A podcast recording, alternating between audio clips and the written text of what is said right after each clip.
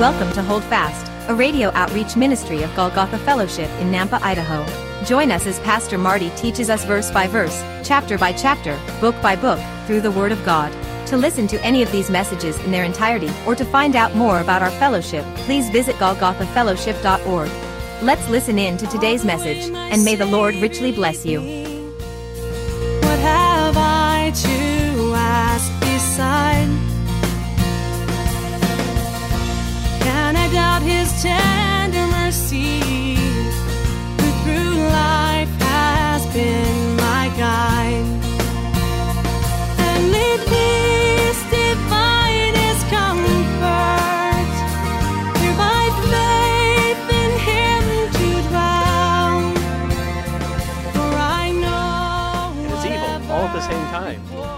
Because that's what you know that i've told you before we, i won't dive into this but during the tribulation we will see a false trinity we'll see satan as the false father the false prophet as the false spirit but the antichrist will be the false messiah the false son and they want to be like god one of the things they've always wanted to do satan's always wanted to do is be omnipresent well he can't be because he's one single being. He's not like our God, our God, our Father, who is omnipresent. But here's the thing with the internet of all things and with his tentacles all over the world through all of this stuff and this new technology, it will give a, a semblance of that. Remember this, you know, have you ever been, you've just had your cell phone with you, and then all of a sudden you're talking to a friend, you know, I, I want to go golf. And then you get golfing ads because it's always listening. I mean, not to freak you out, you already know this stuff, but this is all part of it. What remarkable days we live in. And so think about that. You know, I was uh, doing some research about artificial intelligence because I believe somehow this image will have some kind of connection to it. And uh, I found this article this last week. You know, we've heard about Chat GPT, this remarkable AI system. Well, they created something called Chaos GPT, and they wanted to use it for nefarious things. Um, well, let me read you this article. The headline is this AI tasked with destroying humanity, now trying new tactic. That's the headline on Vice through Drudge Report. And then it says, Humans are so naive. This is a quote from the AI. Humans are so naive, they think they can stop me with their petty threats and countermeasures. Okay, so the article goes on to say this Chaos GPT, that autonomous open source AI agent tasked with destroying humanity, among other grandiose goals, is still working hard to bring about the end of our species albeit with efforts focused on a new plan of attack. To recap, Chaos GPT's first go at ending our species didn't quite work out. It couldn't find any nukes, thank God. Um, the bot's natural first go to for destroying the world, and when it tried to delegate some of the tasks to a fellow autonomous agent, that other peaceful agent shut down Chaos GPT. The last time we checked in, however, it had only really gotten as far as running some weapons seeking Google searches and a few uh, less than convincing tweets. But Chaos GPT, importantly, runs on a continuous mode, meaning that it's programmed to no matter what, keep going and find a way to survive until it achieves whatever goal it's been given. As such, the bot is still kicking with a new plan of execution to show for it. Okay, I, I'm not here to scare you because we know God's plan. We know how it all ends. But that, you have to admit, that's a little scary in a sense. It's a little scary. Now, again, because of all the backlash on AI, you're going to see a lot of this. And even the AI, peop- the, the programs are starting to say things differently. Oh, I'm just a program based or a textual based thing. You know, they're, even how they declare themselves is now changing. And I've seen it. And like I said, I've been doing a lot of research. The crazy thing is, because I was doing research eight months ago, all of that research I was doing eight months ago, I had to throw out. It's no longer valid. That's how fast this technology is moving. And so I did a little more research this week. You're welcome. and uh, I was looking at this and I got an insider, an expert analysis. I asked um, this insider, I said, hey, what are, what are some of the things that are really um, alarming to people who work within AI? And these are the four things that I was given. AI could become so intelligent that it surpasses human intelligence, that it could gain sentient life, this is also known as the intelligence explosion, which reminded me of a verse in Daniel that knowledge shall increase in the end times. And it, it is a major concern for many experts. If AI does not become or does become more intelligent than humans, it could pose a serious threat to our existence. Second thing, AI could be used to create autonomous weapon systems that could kill without human intervention. Oh, nice. This is a major concern for many people as it could lead to new arms races and increase the risk of war. Cold War II times two, I mean, multiplied.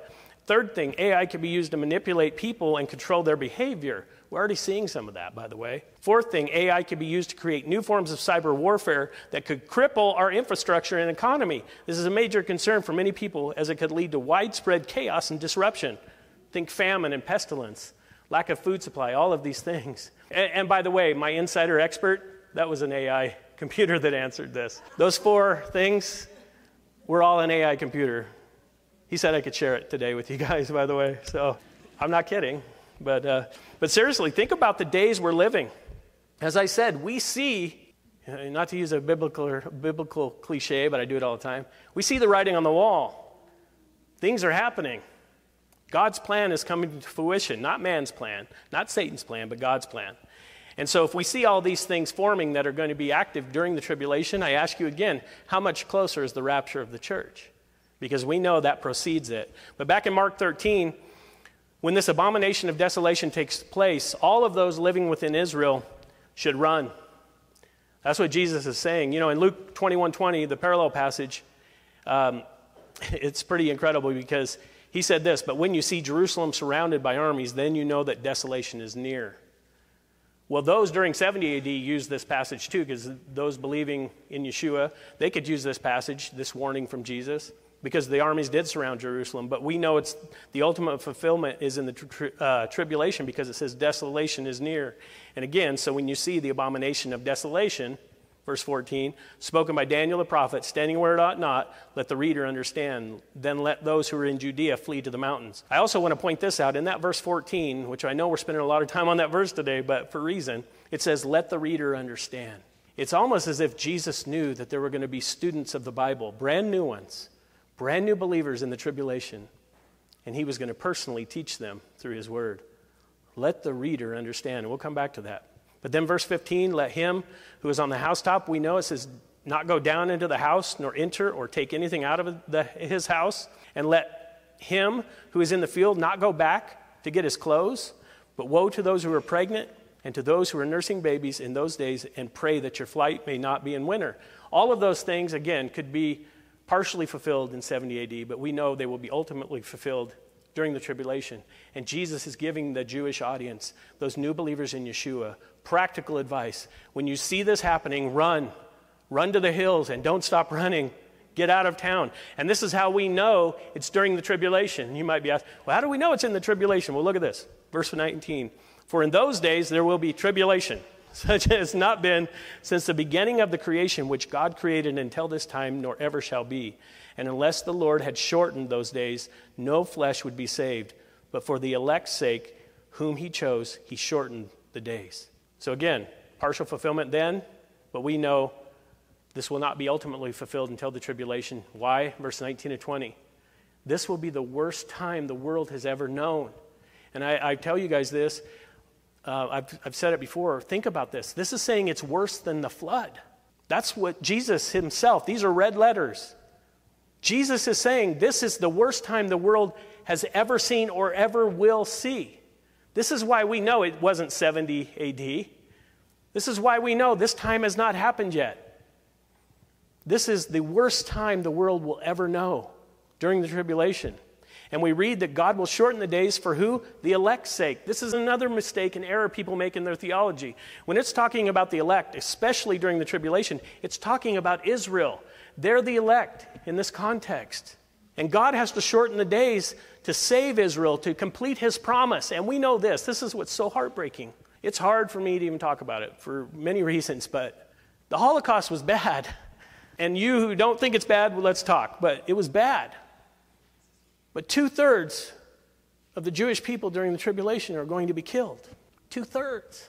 Now, I'm thankful that the Lord is going to save a faithful one third remnant. He's going to save them, He's going to seal them.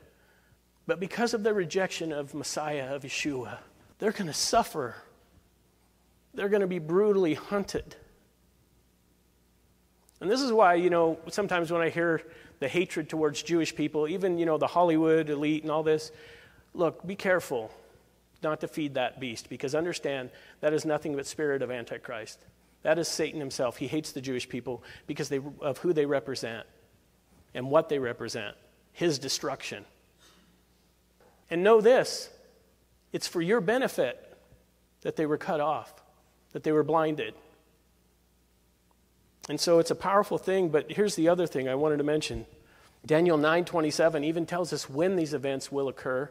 Daniel 9:27 then it says then he speaking of the antichrist shall confirm a covenant with many for 1 week. That's a week of years. But in the middle of the week he shall bring an end to sacrifice and offering. This is how we know there's a temple. And on the wing of abomination shall be one who makes desolate, even until the consummation which is determined is poured out on the desolate. This is speaking of the abomination of desolation. It happens at the midpoint of the tribulation. And we know this too because in Revelation we know that in the first three and a half years, the two witnesses, who I believe are Moses and Elijah, it's okay, you don't have to agree with me, you can have a different opinion, but um, for three and a half years they're going to be given power to preach.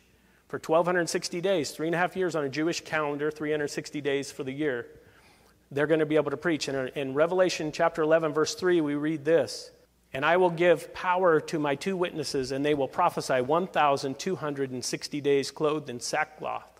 So we know whatever transpires at the midpoint of the tribulation is going to be a massive major event when this abomination of desolation occurs. When this image is set up in the temple, when this image is set up that has breath, that has life, that controls the world, its finances, and is able to slaughter those who won't worship it. This has been Hold Fast, a radio outreach ministry of Golgotha Fellowship in Nampa, Idaho. Thank you for listening today.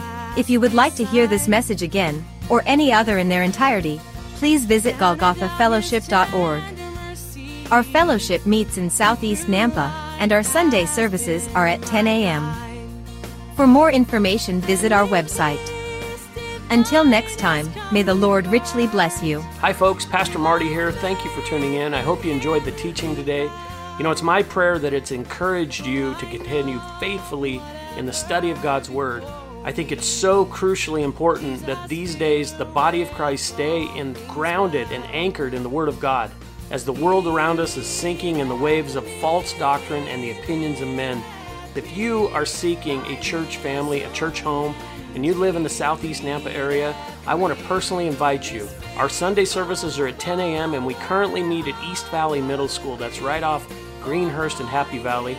If you want to find out more, if you have any questions, you need directions, you want to catch up on a message, or if you have a prayer request, just go to our website, golgothafellowship.org. Let me help you spell that. It's G O L G O T H A fellowship.org.